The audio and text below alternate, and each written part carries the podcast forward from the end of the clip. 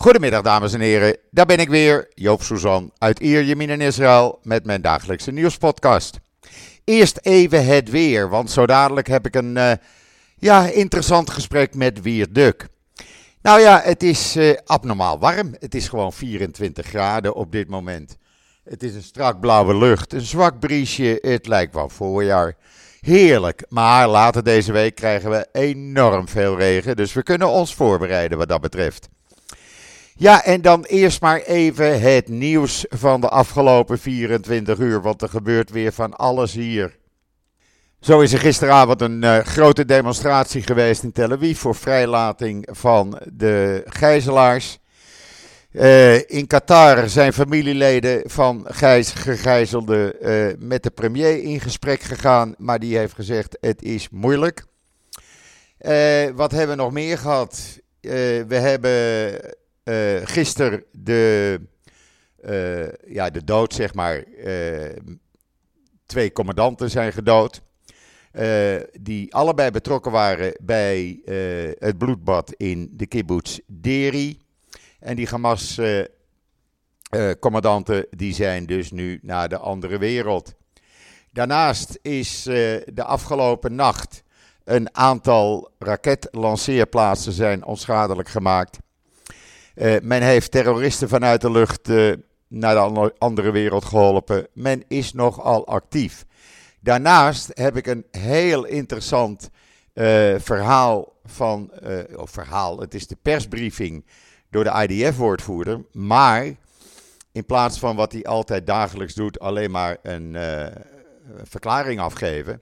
Nu met allerlei video's, zodat je kan zien wat er precies in Gaza aan de gang is op dit moment. Uh, Noord-Gaza is zo goed als uh, Hamas-vrij, niet helemaal. Er zijn nog een aantal duizenden terroristen. Dan zou je zeggen, ja, dat zijn er veel. Nou, het waren er natuurlijk uh, 10, 20 keer zoveel. Er wordt nog af en toe geschoten vanuit uh, Noord-Gaza richting de kibbutzim dicht bij de grens. Maar men heeft het aardig in de hand. Daarnaast heeft de, uh, is in de verklaring een video van hoe uh, de tunnels er onder het Indonesisch ziekenhuis uitzien. Dan kan je precies zien hoe dat is ingedeeld. Uh, daarnaast een foto van de gisteren omgekomen luitenant-kolonel in Gaza. Hij legt uit in die verklaring. Het is echt een hele interessante verklaring deze keer. Uh, hij legt uit precies wat de doelstellingen, de vijf doelstellingen van Hamas zijn. Uh, zodat je weet waar de IDF mee bezig is. Ja, en voor de rest hebben we natuurlijk een spannende situatie in het noorden.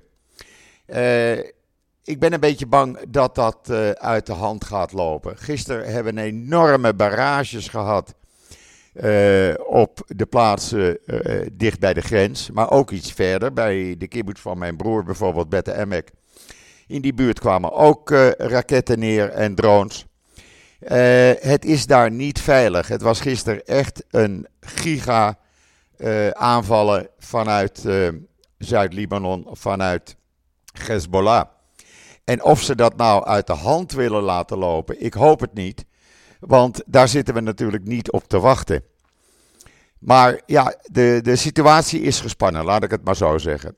De IDF heeft meer troepen richting het noorden overgebracht. Er wordt wel gezegd uh, afgelopen dagen van we gaan een aantal reservisten uh, naar huis sturen. Maar het merendeel is toch naar het noorden overgebracht.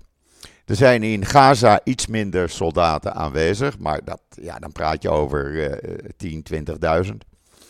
Het merendeel is uh, naar het noorden en een klein gedeelte mocht even wat langere tijd naar huis. Hoe lang? Ja, dat hangt van de situatie in het noorden af. Uh, allerlei uh, specialisten bemoeien zich er nu mee. Ik weet niet welke kant het op gaat, maar ik hou het in de gaten. En zodra er iets te melden valt, zal ik dat natuurlijk la minuut online zetten. Uh, ik hoop echt niet dat het uh, uit de hand gaat lopen daar. Want dan hebben we echt de poppen aan het dansen hier in Israël. Ja, en voor de rest een verhaal van een vrijgelaten Israëlische gijzelaarster. Die dat gisteravond verteld heeft tijdens die demonstratie. Waarbij ze zei dat ze gijzelaars had ontmoet die seksueel werden misbruikt. Ze legt het allemaal uit. Staat ook in israelnieuws.nl. En een verhaal van uh, Danielle Aloni. Die uh, ook gegijzeld was. En die haar dochter omhelsde, haar kleine dochter. En zei tegen haar: We zullen hier samen sterven. Gelukkig is dat niet gebeurd. Ze zijn vrijgelaten, allebei. Maar ja, als je dat verhaal leest, het is verschrikkelijk. Het is echt beestachtig wat die mensen is aangedaan. Echt waar, ik heb er geen woorden voor. En ik maak me er alleen maar kwaaier en kwaaier over. Maar goed, ik kan me wel kwaad maken, maar dat haalt ook weinig zin, zullen we maar zeggen. Ja, en voor de rest, uh, uh, ik hou me nog steeds een beetje rustig. Ik ga nergens naartoe. Je leeft er toch na, na een situatie die anders is dan anders. En uh, we moeten maar zien wat er de komende dagen en weken gaat gebeuren. Ik ga nu kijken of ik Wiert te, te pakken krijg. En dan ben ik met een seconde bij jullie terug. Momentje graag. Nou, de techniek staat weer voor niks, want ik heb aan de andere kant van de lijn Wiert Duk in Nederland. Goedemiddag Wiert. Je zult het niet geloven Joop, ja. maar ik kijk uit het raam. Ja. Ik zit in Zeeland en ik zie daar een hele roedel herten in de tuin van de buren. Prachtig. Die daar vredig, uh, ja, die daar vredig staan te, wat zijn het? Ze zijn aan het eten. Dus, uh, Mooi toch? Ja, dat is toch wel weer bijzonder. Ja, dat, is, uh, dat komt gelukkig in Nederland ook nog voor. Ja, daar mag je van genieten. Ja. En voor de rest is het slecht weer, heb ik begrepen, hè, bij jullie? Ja, vreselijk. Al ja. weken regen en ja. grauw. En nu wordt het ook nog koud en zo, maar goed. nou ja, kou, vind, anders, ik nooit, kou is... vind ik nooit erg. Maar regen, ja, wij krijgen het de komende dagen. Eind van de week. Maar het is op dit moment 24 graden, strak blauwe lucht en een zwak briesje uit het zuidwesten. Ja. En daar moeten we het mee doen. Oh, oh, ja, en voor de rest hebben we natuurlijk oorlog. En ja, ja. Uh, daar begin je aan te wennen, hoe gek het ook klinkt. Ja, zo gaat het altijd met oorlogen. Ja, je, je gaat eraan wennen. Gaan, je gaat er naar leven, je leeft anders. Je gaat minder weg. Dat doe je niet. Uh, minder familiebezoek, minder vrienden, minder ja, ergens naartoe. De natuur in doe je al helemaal niet, want je weet niet wanneer het veilig is. We hebben natuurlijk nu uh, naast Gaza die spanning in het noorden. En die is gisteren behoorlijk opgelopen, moet ik zeggen. Er zijn barrages geweest van uh, eh, 40 tot 60 raketten tegelijk vanuit Hezbollah. Ja, ik zag het. Ja. Ja, ja. ja dat is natuurlijk van het begin van de oorlog toch het grote de grote vraag geweest, hè, of Hezbollah en Iran zich gaan mengen daarin. En um, nou ja, ik heb het ook al met jou over gehad volgens mij. En ja. het zag ernaar uit dat, dat ze er geen interesse in hadden. En uh, helemaal niet toen de Amerikanen zich daar melden, hè, natuurlijk uh, vlak bij die kust. Um, maar ja, er komt misschien wel een moment natuurlijk, um, als Israël nog meer van die toppers gaat uitschakelen, zo her en der dat om hun geloofwaardigheid te bewaren, Hezbollah en Iran toch wel wat meer moeten laten zien uh, dan ze tot nog toe hebben gedaan. Klopt. Ja, dat, dat lijkt me een enorm risico uh, wat de Israëli's nemen. Maar ja, ze kunnen waarschijnlijk niet anders. Hè? Uh, aan de ene kant zou je zeggen van waarom moet dat nou? Aan de andere kant kan je zeggen we willen nou eens een keer rust hebben. Laat het nou eens voor eens en voor altijd afgelopen zijn. Want we zitten natuurlijk al jaren onder die spanning van Hezbollah. Ik bedoel, als ik naar een van mijn broers ga in Kibbutz Beta Emek, dan rijd ik wel eens langs de grens een stukje. Dat vind ik dan uh, mooie natuur en prachtig. Maar dan zie je die gasten gewoon op de grens in wachttorens. Gewoon op de grens. Ik kan ze aanraken. Ja. Nou, dat is natuurlijk geen normale situatie. Dat betekent ook dat die mensen daar niet normaal kunnen leven. Er zijn natuurlijk nu een kleine honderdduizend mensen geëvacueerd. Hè? Die zijn vluchteling in ja, Israël. internally displaced. Ja. ja, daar wordt ook helemaal niet over geschreven. Hoor je niks over hier. Het is verschrikkelijk voor die uh, mensen. Echt. Ja, die zijn natuurlijk al twee, drie maanden nu. Hoe lang zijn Vanaf oktober zijn ze natuurlijk uh, gewoon um, uit hun huizen. Ja. Ja, zitten in een hotelkamertje. Ja. Uh, de mensen uit de kibbutzim van het zuiden. Die, daar zijn een aantal uh, vanuit Neer-Om, kibbutz Neer-Om, of Neer-Os en kibbutz Deri Die zijn nu tijdelijk in nieuwbouwappartementen geplaatst. Maar ja, die mensen hebben altijd in de natuur gewoond. In een huisje. En die zitten dan nu op een flatje. Daar word je ook niet blij van. Ja. Plus dat je natuurlijk een heleboel van je familieleden en vrienden kwijt bent. Die afgeslacht zijn. ja, ja en, en, en heel praktisch ook. Die Israëlische economie raakt er ook door ontwricht natuurlijk. Die is er al door uh, ontwricht, ja. Ik had het er afgelopen donderdag met Esther. Toen zat zij aan deze keukentafel. En er is 64% minder geïnvesteerd in start-ups. Dat is veel. Ja, ja, natuurlijk, ja. Dat is veel. En ik neem ook aan dat het, toerisme is ingestort. Totaal. Totaal. Er zijn ook bijna geen hotels. Ik bedoel, eh, zo goed als heel Eilat, wat normaal vol zou zitten in deze tijd met toeristen, zit nu vol met vluchtelingen. Ja. Israëlische vluchtelingen. Ja. Ja.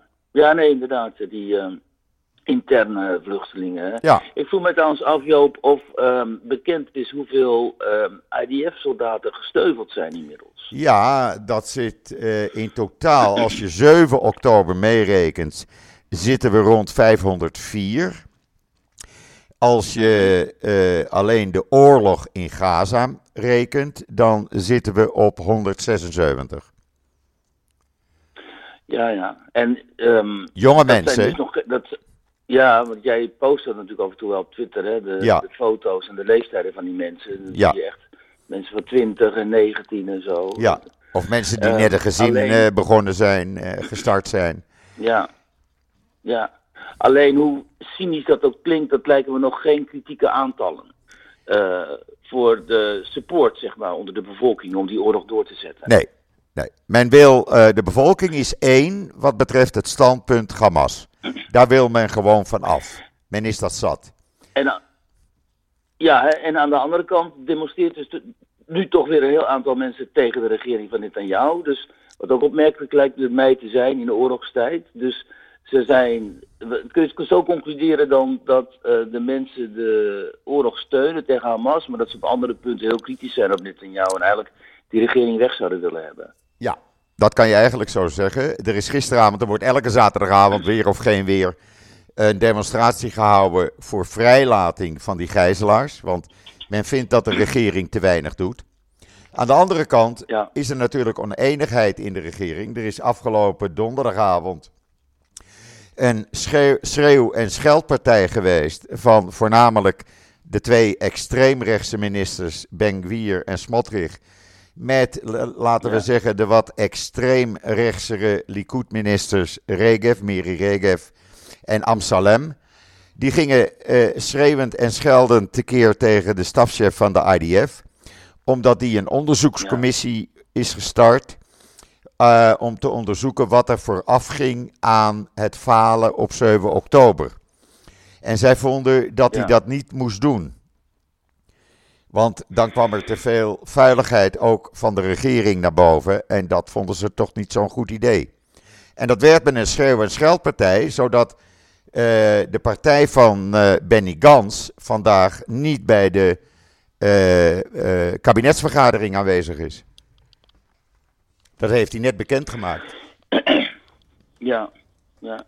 Dat, um, dat is toch wel eens pleitzaam, hè? Die orthodoxie en die, die ultra-rechts daar in de regering. Hè? Nou ja, het is die extreem uh, rechtse natuurlijk, uh, ja, waar dat niet echt goed gaat.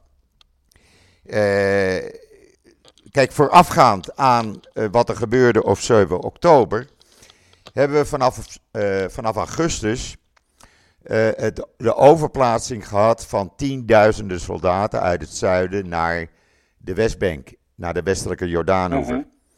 Daar is tegen geprotesteerd. Dat werd in de wind uh, geslagen. Uh, Want even tussendoor, Joop, die werden vooral overgeplaatst om daar eigenlijk die settlers te uh, beschermen. Ja, onder die druk. heel agressief ook tekeer gaan op die Westbank. Ja, onder druk van uh, Ben en Smotrich. Die hadden gedreigd van, dan, dan treden wij uit deze regering als je dat niet doet. Dus Netanyahu ja. heeft daarin toegestemd. Maar de, de leiding van de IDF en de Shin Bet hadden gewaarschuwd. Nou, dat bleek dus ook. Want op 7 oktober waren er heel weinig militairen aanwezig. Ja. Dus ja. Je zou dus kunnen zeggen dat uh, 7 oktober deels misschien ook wel mogelijk is geweest door die cynische settlerpolitiek van uh, extreem rechts die uh, ook het leven van Palestijnen op die Westbank voor een groot deel onmogelijk maken. Nou, het is iets anders. Dit, Hamas was al twee jaar bezig. Daar werd door jonge meisjes die waarnemer zijn en waren, werd daarvoor gewaarschuwd. Dat werd in de wind geslagen. Uit uitgelekte plannen is gebleken dat Hamas dit wat ze op 7 oktober deden, eigenlijk met het Joodse paasfeest wilde doen, met Pesach in april. Ja. Maar toen zagen ze dat er te veel soldaten, te veel militairen in het zuiden aanwezig waren. Toen hebben ze het uitgesteld. En toen zagen ze dat er op 7 oktober, toen was het Simchat Torah, Vreugde der Wet. Eh, dat is ook een feest. En er waren heel weinig soldaten. En toen dachten ze van, hé, hey, nou kunnen we onze kans waarnemen. Toen heeft men met hele goedkope drones, speelgoeddrones, die je in elke speelgoedwinkel uit China kan krijgen kan kopen. Heeft men die radarinstallaties uh, zo goed als uitgeschakeld. En men is de grens overgestoken. Dat is het verhaal. Ja. Ja. Dat is het verhaal. Ja. Maar ja, goed, je zou kunnen zeggen, maar dat, dat uh, corrigeer mij als het ja. klopt. Maar als ze niet zo rabiaat daar op die Westbank met dat, uh, zeg maar, tussen aanhalingstekens koloniseren waren bezig geweest, dan had de IDF misschien een grote vertegenwoordiging gehouden daar bij, de, uh, bij Gaza. Nou, het heeft niets met koloniseren te maken. Deze... Het heeft niet met koloniseren. Nee, zo wordt dat hier genoemd. Hè? Ja, precies, maar dat is het natuurlijk niet. Ja. Want uh, er wonen een half miljoen mensen op die Westbank. Ruim een half miljoen. En over het algemeen wonen die in uh, vrede en veiligheid. Laten we daar duidelijk in zijn. Het is een kleine groep extremistische uh, uh, inwoners, orthodoxe inwoners van een aantal nederzettingen. Die ja, eigenlijk on, onder leiding staan van Smotrich en Benkwier. Zo moet je dat zien. En ja. die, die... Nee, ik gebruik die term bewust. Ja. Ik gebruik die term bewust omdat in het Westen het, het, het narratief, zoals het tegenwoordig heet, het verhaal over Israël nu is Hè, dat de Joden daar een, een koloniserende macht zijn.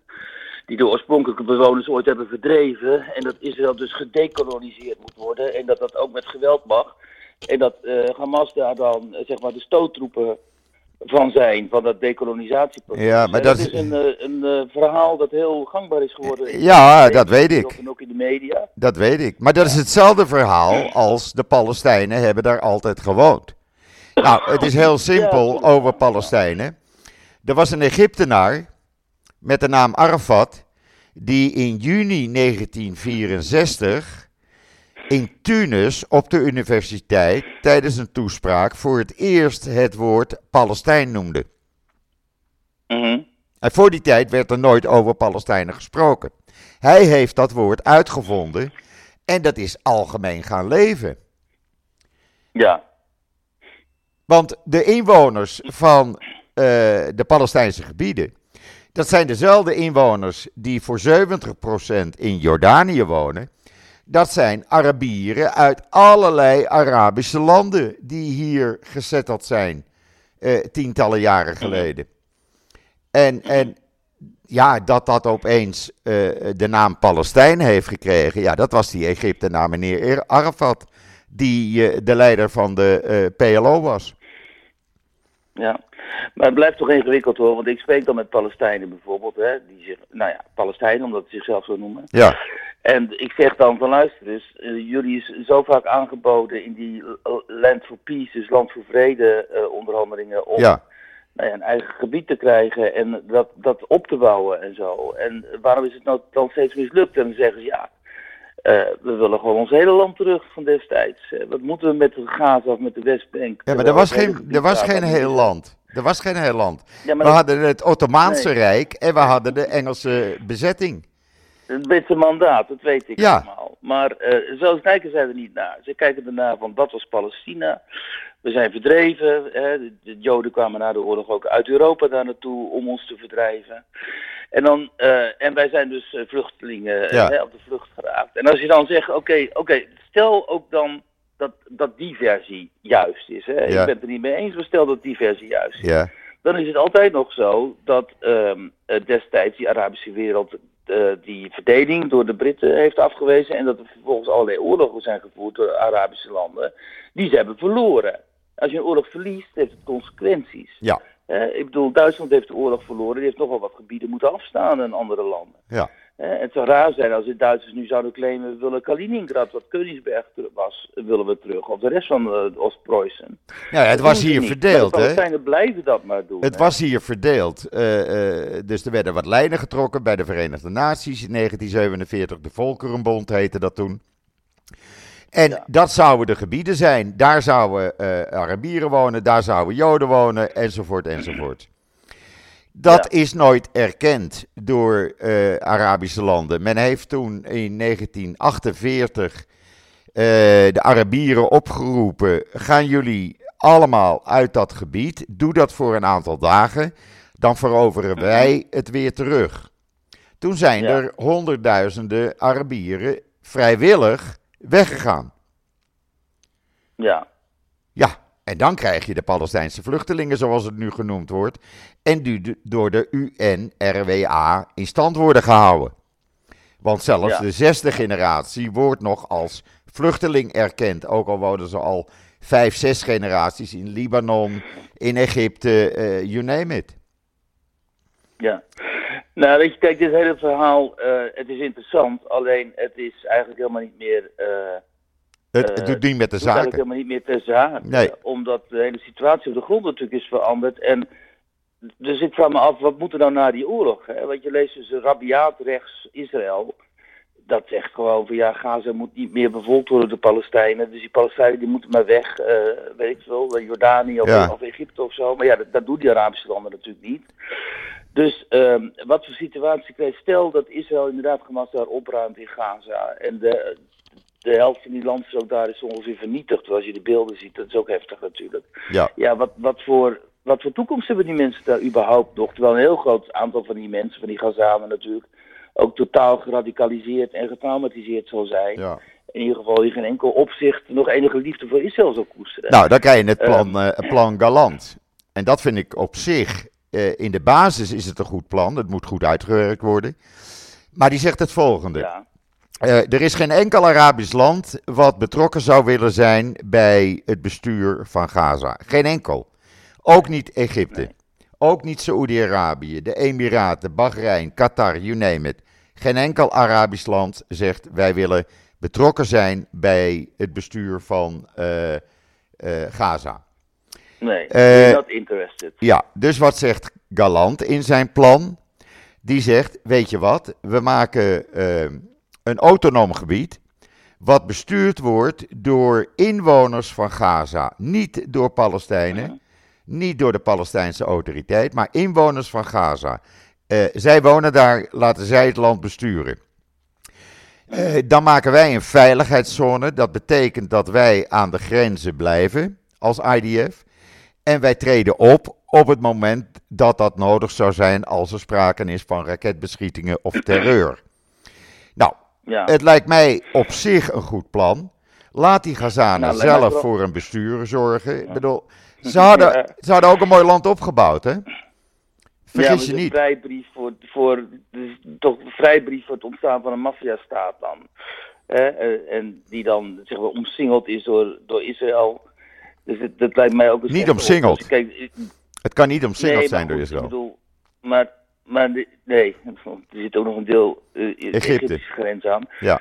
Ja, precies. Maar dan gaat de, dan gaat de Israëlische of het Egyptische leger gaat daar natuurlijk staan. Die staat er al. Sorry, volgens mij. Precies. Nee, weet ik. Daar komt ook immers niemand doorheen. Maar ehm, eh, ook in dat scenario dan. Kijk, volgens mij is de enige oplossing een internationale oplossing. Met een internationale, ook aan, een grote internationale aanwezigheid daar in Gaza. Die verhoedt dat die partijen weer met elkaar gaan clashen. En die ook verhoedt dat daar weer een terreurbeweging als Hamas aan de, aan de leiding komt. Alleen, we weten natuurlijk allemaal hoe het gaat met dat soort internationale aanwezigheden. Die eh, worden dan opeens permanent en dan worden ook die corrupt. En dan, eh, en dan ontstaat er ook eh, onder, onder zo'n regime of onder zo'n bewind, zeg maar, ontstaan er allerlei problemen. Dus mij lijkt het ehm, bijna een onmogelijkheid om daar in die Gazastrook nog iets van een soort normale, uh, normaal leven weer op gang te brengen. Dus wat ik vrees is eigenlijk, ja. maar ik weet ook niet of dat, of dat klopt, of dat mogelijk is, dat, daar, dat die strook daar gewoon half verwoest blijft en dat de Israëli's daar militair bestuur neerzet. Nee, dat denk ik niet. Dat denk ik niet. Omdat de mensen, de inwoners dat zelf. er niet aan? Nee, de inwoners zelf uh, willen dat niet. Uh, ze hadden natuurlijk een mooi uh, land opgebouwd. Hè? met hotels, met shoppingmalls. luxe appartementen, luxe woningen. Dat is natuurlijk vernietigd nu. Dat is logisch door die bombardementen. Ja. Als je nou kijkt. Men heeft gisteren, ik heb het online gezet.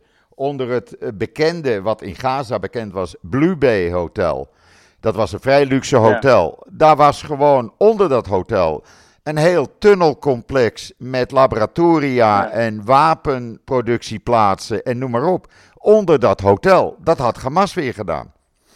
En ja. dat moet je kwijt. Je moet die terreurbende kwijt. En je moet zorgen dat er geen wapens naar binnen komen. Nu komen er hulpgoederen naar binnen. Die worden meteen in beslag genomen met de hulp van de UNRWA door Hamas. Mhm. Die gaan niet naar de bevolking toe. Omdat in die hulpgoederen, die trucs met hulpgoederen, daar zitten ook wapens. Althans, men probeert die te smokkelen. Uh, Israël probeert steeksproefgewijs, voordat ze naar binnen gaan, controles uit te oefenen. Uh, Hamas en UNRWA proberen dat zoveel mogelijk tegen te gaan. Ook die Verenigde Naties daar in Gaza is één corrupte bende. Echt waar. En daar moet je vanaf. Daar moet je vanaf.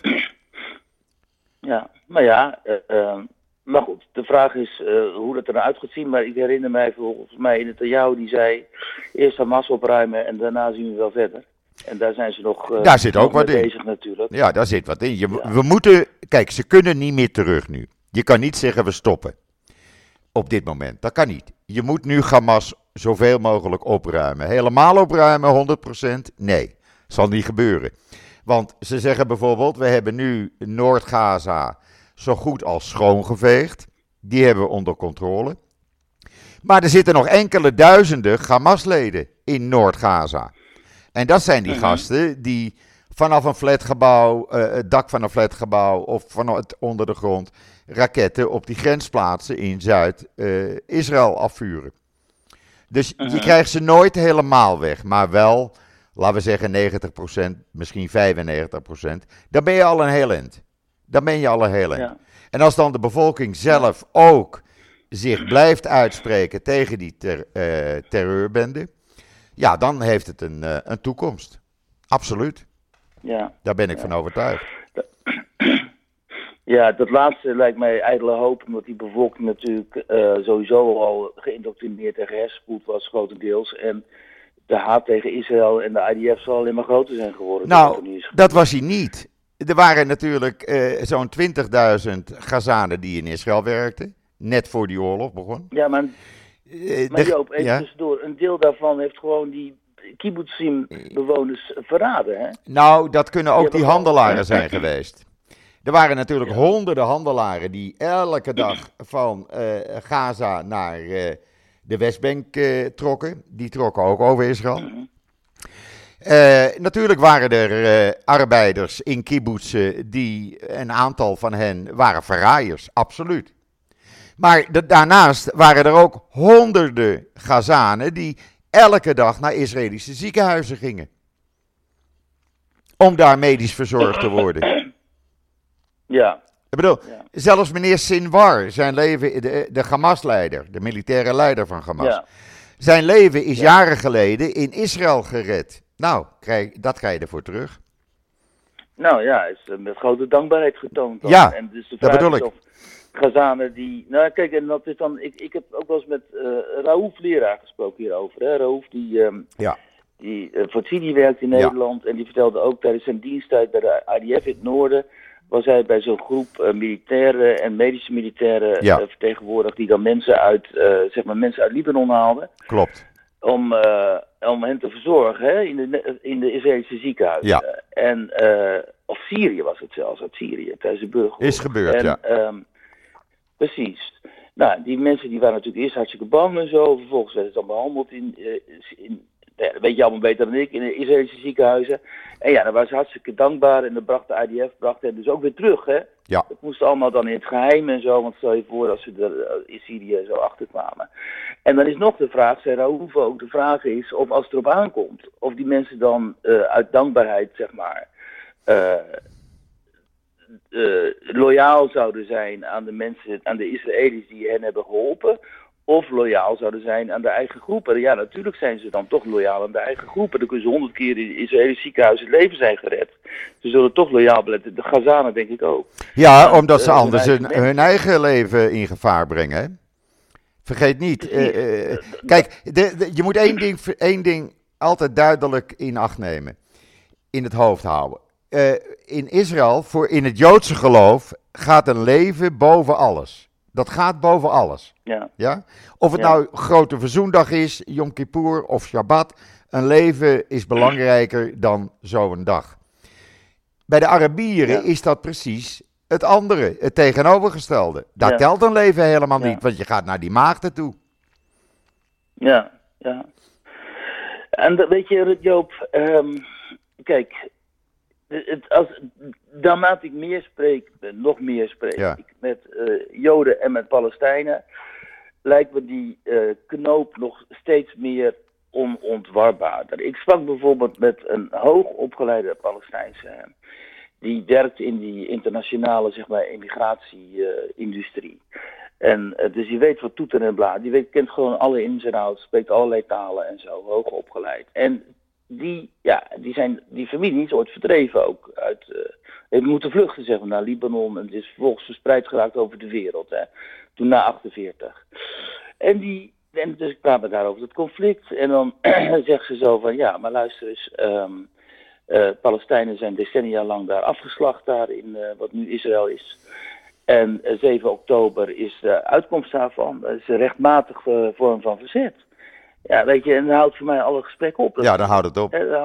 Kijk, die mensen ja, vergeten... Ja, wel, als zelfs, dit is niet iemand met een IQ van 70. Nee. Dit is gewoon een, heel, een hoog opgeleid, intelligent iemand. Ja, maar ik kan, ik kan je uh, zeggen, in, in de jaren 90 en ook toen ik pas hier kwam wonen... Ik ben met Connie Mus, uh, zijn we vaak op zaterdag een terrasje gaan pikken... en wat inkopen gaan doen in een Ramallah. Dat was heel normaal. Er was een casino in Jericho... Ja waar uh, geen Arabieren kwamen, maar eigenlijk alleen maar Israëli's om daar te gokken. Ja. Het was heel normaal dat Israëli's hun boodschappen bij de Palestijnen, bij de Arabieren deden, de Palestijnse gebieden inging. En toen kreeg je die, die terreuraanslagen. Ja, toen hield dat allemaal op. Dat hebben ze zelf allemaal vergooid. Hè? Er werkten hier 130.000 Palestijnen, om ze zomaar te blijven noemen uit de Westbank in Israël elke dag. Sorry. Die zijn nu, dat is allemaal gestopt na 7 oktober. Die zijn hun inkomsten kwijt. Ja. Daar wordt niet meer over gesproken. Ongelooflijk, En die mensen hadden dus goed die inkomen. destijds is een uh, keerpunt geweest ook. Ja. Die eerste en tweede intifada, dat zijn keerpunten geweest. Ja. Ja. ja. Want daarna gingen wij... Uh, politieke Daarna ging ik niet meer met Connie uh, daar naartoe. Nee. Nee, precies. En daar zaten allerlei geopolitieke en persoonlijke belangen. Persoonlijke belangen, ja. Ja. Ja. Ja. ja. ja. Dus, maar daar wordt niet meer nou over gesproken je, op dit moment. Hè? Men is dat voor het gemak maar even vergeten. Ja, dat er gewoon op zaterdag 100.000 eh, en meer Israëli's inkopen gingen doen daar in die gebieden. En daar hun boodschappen deden. Ja? Nou ja, zelfs nu nog, als je zegt van nou, ze zetten een miljoen, meen ik, of meer nog, hè, uh, Israëlse Arabieren. En die hebben hun eigen vertegenwoordiging ook in het parlement. En, ja. zo, en iemand in het Hoge Rechtshof en zo. Dan uh, kijken ze je aan met glazige ogen. En dan vervolgens uh, wordt er helemaal niet op ingegaan ook. Ja. Dat past totaal niet in dat, in dat verhaal. Wat Luister, in Gaza vechten op dit moment buiten de Joodse soldaten duizenden Bedouinen duizenden Druzen en duizenden Israëlische Arabieren die trots zijn om te mogen dienen. De sneuvele Arabieren, de sneuvele Druzen, de sneuvele Bedouinen. En die worden met dezelfde eer en respect behandeld. hoe rechtvaardigen die Arabische families het feit dat hun zoons of dochters vechten tegen wat ook gezien zal worden als uh, geloofsgenoten sowieso, neem ik aan. Nee. Zo niet allemaal christelijke Arabieren zijn. Zo zien ze het en, niet. tegen ook, hè, en tegen, zeg maar, leden van de, van de Oema, of hoe leg je dat ja. uit? Nee, maar zo zien ze dat, niet. Het moet toch ook een morele kwelling zijn? Nee, nee. Zij zeggen, wij vechten tegen terreur.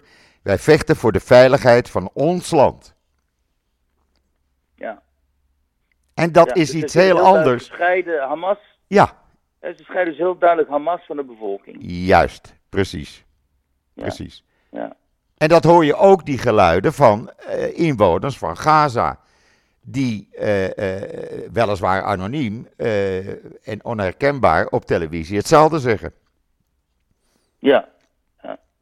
Nou ja, je mag het hopen dat dat sentiment breder is en, en meer gedragen wordt. En dat dat uiteindelijk toch dat de haat tegen Hamas en hoe zij hebben geprofiteerd van al die hulpgelden en zo, ook zonder eh, die aan de bevolking eh, toe te laten komen. Ja, hoe komen ze aan hun die, miljarden? eh, miljarden dollars Ja. bezitten ze. Ik bedoel, daar gaat altijd hulpgeld Weet je, je mag wel ook wel eens hopen, je mag ook wel eens hopen dat Qatar hè, ehm, begrijpt hoe de wind waait. En dat ze die leiders van Hamas gaan exposen. En dat meer en algemener bekend wordt in wat voor luxe die leven. En door wie hen de hand boven het hoofd wordt gehaald. Nou ja, kijk, die leiders- hopen dat de Mossad er is. Die leiders die, die, die leven niet rustig op dit moment, want die weten dat ze op de lijst staan. Die weten dat hun beurt er ook aankomt. Dat weten ze. En die Ja. verschuilen zich ook. Die verstoppen zich. Ja, dan blijven ze in Qatar. eh, of ze gaan ergens naar geheime plaatsen in Cairo. En dan snel weer terug met hun privévliegtuigen. Laten we dat niet vergeten, want een lijnvliegtuig, dat geldt niet voor hun. Ja, eh, ze leven niet Ja. rustig. Ik bedoel, eh, gisteren zijn er weer twee eh, commandanten naar de andere wereld geholpen van Hamas. Die waren betrokken bij het Ja. bloedbad in kibbutz Deri op 7 oktober. Mhm. Ja, die stonden ook op de lijst. En die zijn er dus ook niet meer. Ja, ze gaan er wel één voor één aan. Hè, Eén voor één. lijst zo ziet. Ja, ze gaan Ja. er één voor één aan. Ja. En dat moet ook Nou, gewoon. Ja, dat is, ja, natuurlijk. Als je echt wel afschrik, eh, afschrik wil wekken, afschrikwekkend wil zijn. Ja, maar ook als je ziet wie het-. Als je ziet de, de wapenvoorraden die nog steeds gevonden worden in scholen, in, in ziekenhuizen, in medische klinieken gisteren, eh, in gewone particuliere woningen. Hè, men heeft Ja. raketlanceerplaatsen, had men op daken van hoge flatgebouwen. Want Ja. dat schoot zo lekker. Ja. Dat, ja. dat kan Wat ik ook gewoon zo schokkend vond, hè? je zegt nu wapenarsenalen in gewone woningen en zo. Maar ja, de, wat ik ook zo schokkend vond was het bewijs van die medeplichtigheid van gewone burgers. Hè? In de Ja. relatie van het meisje dat was eh, vrijgekomen. Ja. Die gewoon bij een uh, Gazaanse familie had gezeten en min of meer ook gewoon eh, eh, ge- gefolterd werd zo half door, Ja. die, door die familie. En Ja. zo, hè? Geen eten kreeg en die, Klopt. En die moeder die haar dan pestte en zo. Dat Ja. is toch allemaal verschrikkelijk. Hè? Die Ja. haat van die mensen tegenover gewone Het is verschrikkelijk. de Israëlische vrouwen, joh. Ik heb vanmorgen twee verhalen online gezet van vrouwen die gegijzeld waren. En die dus duidelijk voorbeelden geven van vernederingen, seksueel misbruik en noem maar op. Ja, Echt. ja. En dat seksuele misbruik wordt maar ontkend. Ik hoorde zelfs iemand die zei van, ja, ook echt bizar, hè, die, diezelfde eh Palestijnse over wie ik het had. Die zei, ja, maar het kan helemaal niet dat, dat eh, Hamas eh, vrouwen seksueel heeft misbruikt. Het gaat in tegen de islam. Ja, nou, de, de, Ja, de foto's zijn er, de video's zijn er. Van wat er op 7 oktober, Ja. de vrouwen die gevonden zijn. Er zijn getuigenissen van eh, mensen. Ja, hulpverleners die vrouwen hebben gevonden. Die aan elkaar vast waren gebonden, naakt en verbrand. ja, Ja, ja. ik bedoel, waar Ja, hebben we ik het ook over? allemaal gezien. Maar het interessante hier, Joop, is dat Het wordt Ja, ik heb ontkend. natuurlijk die beelden gezien en die verhalen gehoord en zo. Maar wat, ja, het wordt, kijk, het interessante is de, de totale ontkenning van de werkelijkheid. Ja. En waarom? Eh, eh, dat dient, dient natuurlijk een politiek doel, dat begrijp ik. Maar in het Westen, in het Westen is dat beeld van, de, van het, het slachtoffer. Dus eh, Ja. hè, dat, we, we leven in, in, immers in een tijd waarin de samenleving is opgesplitst in daders en slachtoffers. En daders zijn dan wij, hè, witte Ja. mannen en Aziatische mannen en noem maar op. En slachtoffers zijn dan alle anderen, zeg maar. En het ultieme slachtoffer is natuurlijk op dit moment de Palestijn. Ja. Uh, islamitisch, uh, Arabisch, noem maar op. Ja, precies. Slachtoffer van kolonialisme, van een Afghaanse geschiedenis, ontheemd, noem maar op. En dan kan het niet zo zijn in de ogen van deze mensen, dat is interessant, hè, dat die slachtoffers, en vooral het ultieme slachtoffer, ook nog eens dader kan zijn. Sowieso niet, maar ook al helemaal niet dader en het plegen van dit soort afgrijzelijke misdaden. Dat kan niet. Dat slaat hun hele brein slaat op hol. En wat je nu ziet in de westerse samenlevingen, is echt heel interessant om te zien. Te meer natuurlijk na de overwinning van Wilders in Nederland, die ook voor een deel is gebaseerd op die uh, gebeurtenissen van na 7 oktober. Hè? Mhm. En de angst voor, van heel veel mensen voor nou, de opkomst van het islamitische radicalisme hier in het Westen. Ja. Daarom hebben ze op Wilders gestemd. Um, je ziet dus dat de polarisatie nog veel erger is geworden. Dat zie je ook in reacties op jou, hè? Ja. Uh, Joop, jij was eigenlijk voorheen min of meer neutraal doorgeven van nieuws uit Israël, maar nu ben je ook gepolitiseerd en je krijgt aanvallen op jou en zo.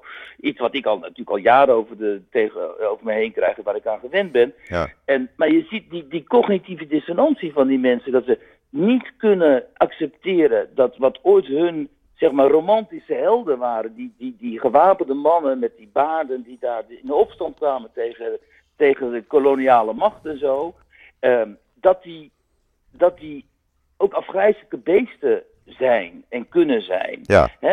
En hij wil dat niet accepteren. daar te keer zeggen. Ja. Dat is onacceptabel. En Ja. je kunt op die mensen inpraten, je kunt schrijven wat je wilt, je kunt ze de beelden, om de- je kunt ze dwingen om de beelden te zien. Weet je, je kan tegen hen zeggen, kijk dan, dit zijn de beelden. Ja. En dan zeggen ze nog, die, die beelden zijn fake. Het is, het, Ja. eh, Joop, het is Nee, het is waar. onvoorstelbaar. Omdat Het is dit, waar. Zijn, dit zijn ge- gestudeerde mensen Ja. opgeleide mensen, Ja. mensen met functies in, in de samenleving. En ze ontkennen het gewoon. En dan begrijp je ook opeens, wat, wat fuck shit, dit is dus ook hoe mensen in de jaren dertig destijds waren gemanipuleerd. Juist, hè? precies. En, en, en het gevaar dat overheden gebruik gaan maken van dit soort, en, en politieke partijen en zo, Ja. misbruik gaan maken van dit psy- psychologische fenomeen. Ja. Het is echt, ik zit af en toe verbijsterd te kijken, Joop. Ik denk, wat, wat gebeurt hier, joh? Nou, het is een levensgevaarlijke situatie. Het is echt een levensgevaarlijke situatie. Eh, de, Ja. de aantijgingen en bedreigingen aan mijn adres staan nu op hetzelfde eh, niveau als jij al jaren hebt.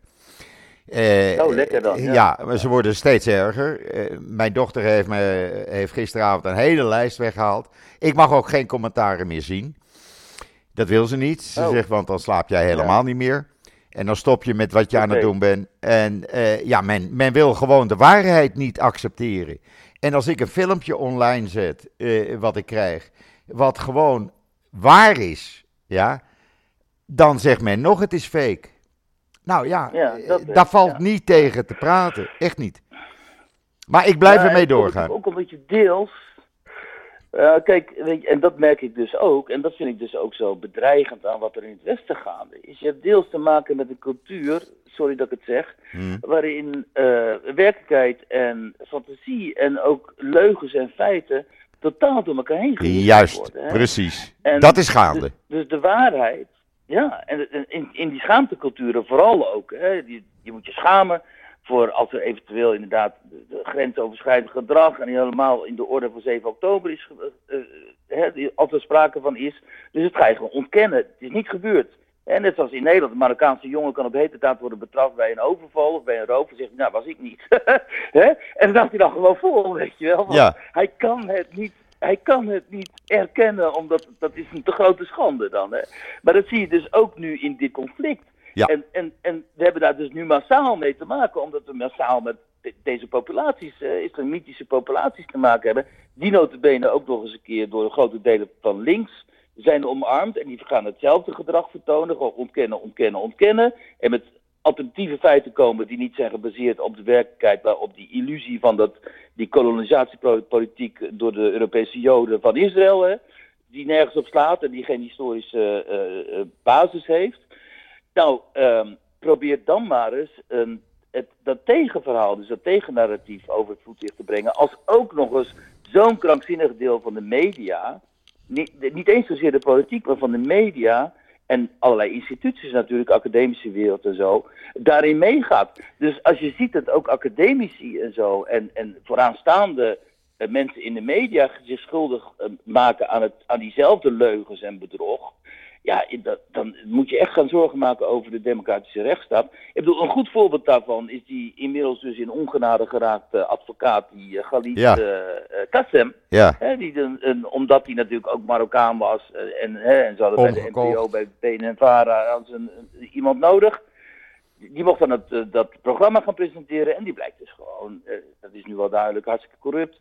En die las, dat was dus wel een van de types die destijds toen uh, het bericht werd over die aanslag of die aanval op het ziekenhuis daar in ja. Ja. Er als er kippen bij was om dat bericht voor te lezen en het nooit heeft gerectificeerd. Dus Nee. al die mensen die destijds hebben gekeken naar die show van hem, die geloven nog steeds dat Israël het ziekenhuis heeft aangevallen waarbij 500 mensen zijn omgekomen. Ja, wat dus helemaal niet, wat dus helemaal niet waar is. Ja, wat dus helemaal niet waar is. Wat dus helemaal niet waar is. Maar dat is het gevaar op het nou. ogenblik in, in de maatschappij. Daar moet je je echt zorgen over maken.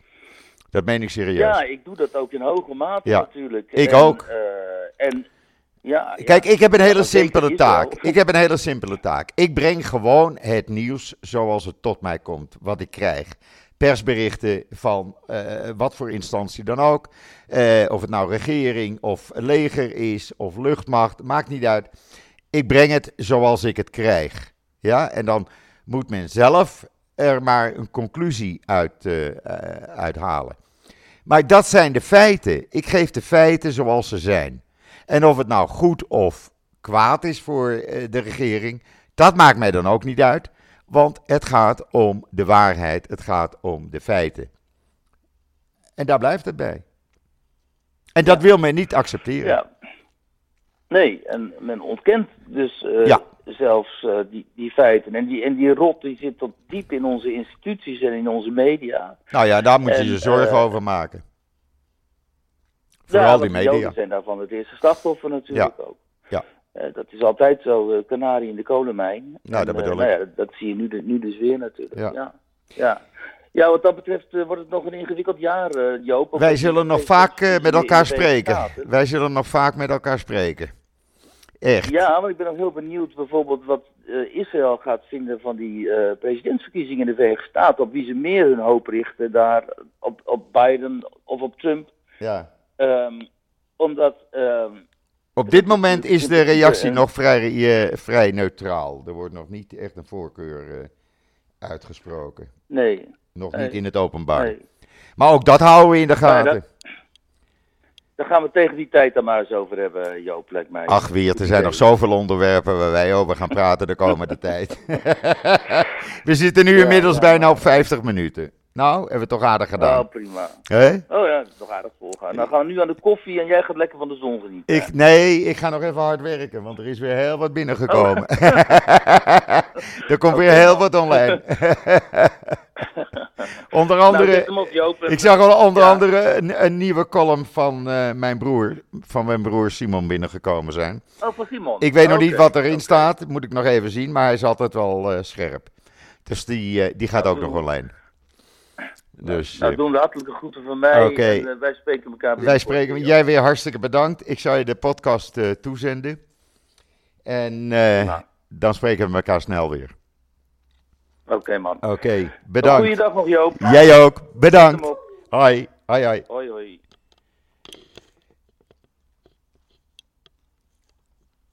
Even dit afzeggen. Ja, dat was dan eh, de podcast met Wier Duk voor vandaag. Morgen heb ik weer een andere gast natuurlijk. Ik hoop dat deze een beetje duidelijk is eh, geworden aan de keukentafel. Morgen zit er weer iemand anders, letterlijk en figuurlijk aan de keukentafel, want die komt hier naartoe. Wie, dat zeg ik nog niet. Maar ook met hem ga ik een eh, hopelijk goed gesprek voeren. En zeg ik toch, tot, zoals altijd, ik ben er morgen weer. Tot ziens. Tot morgen.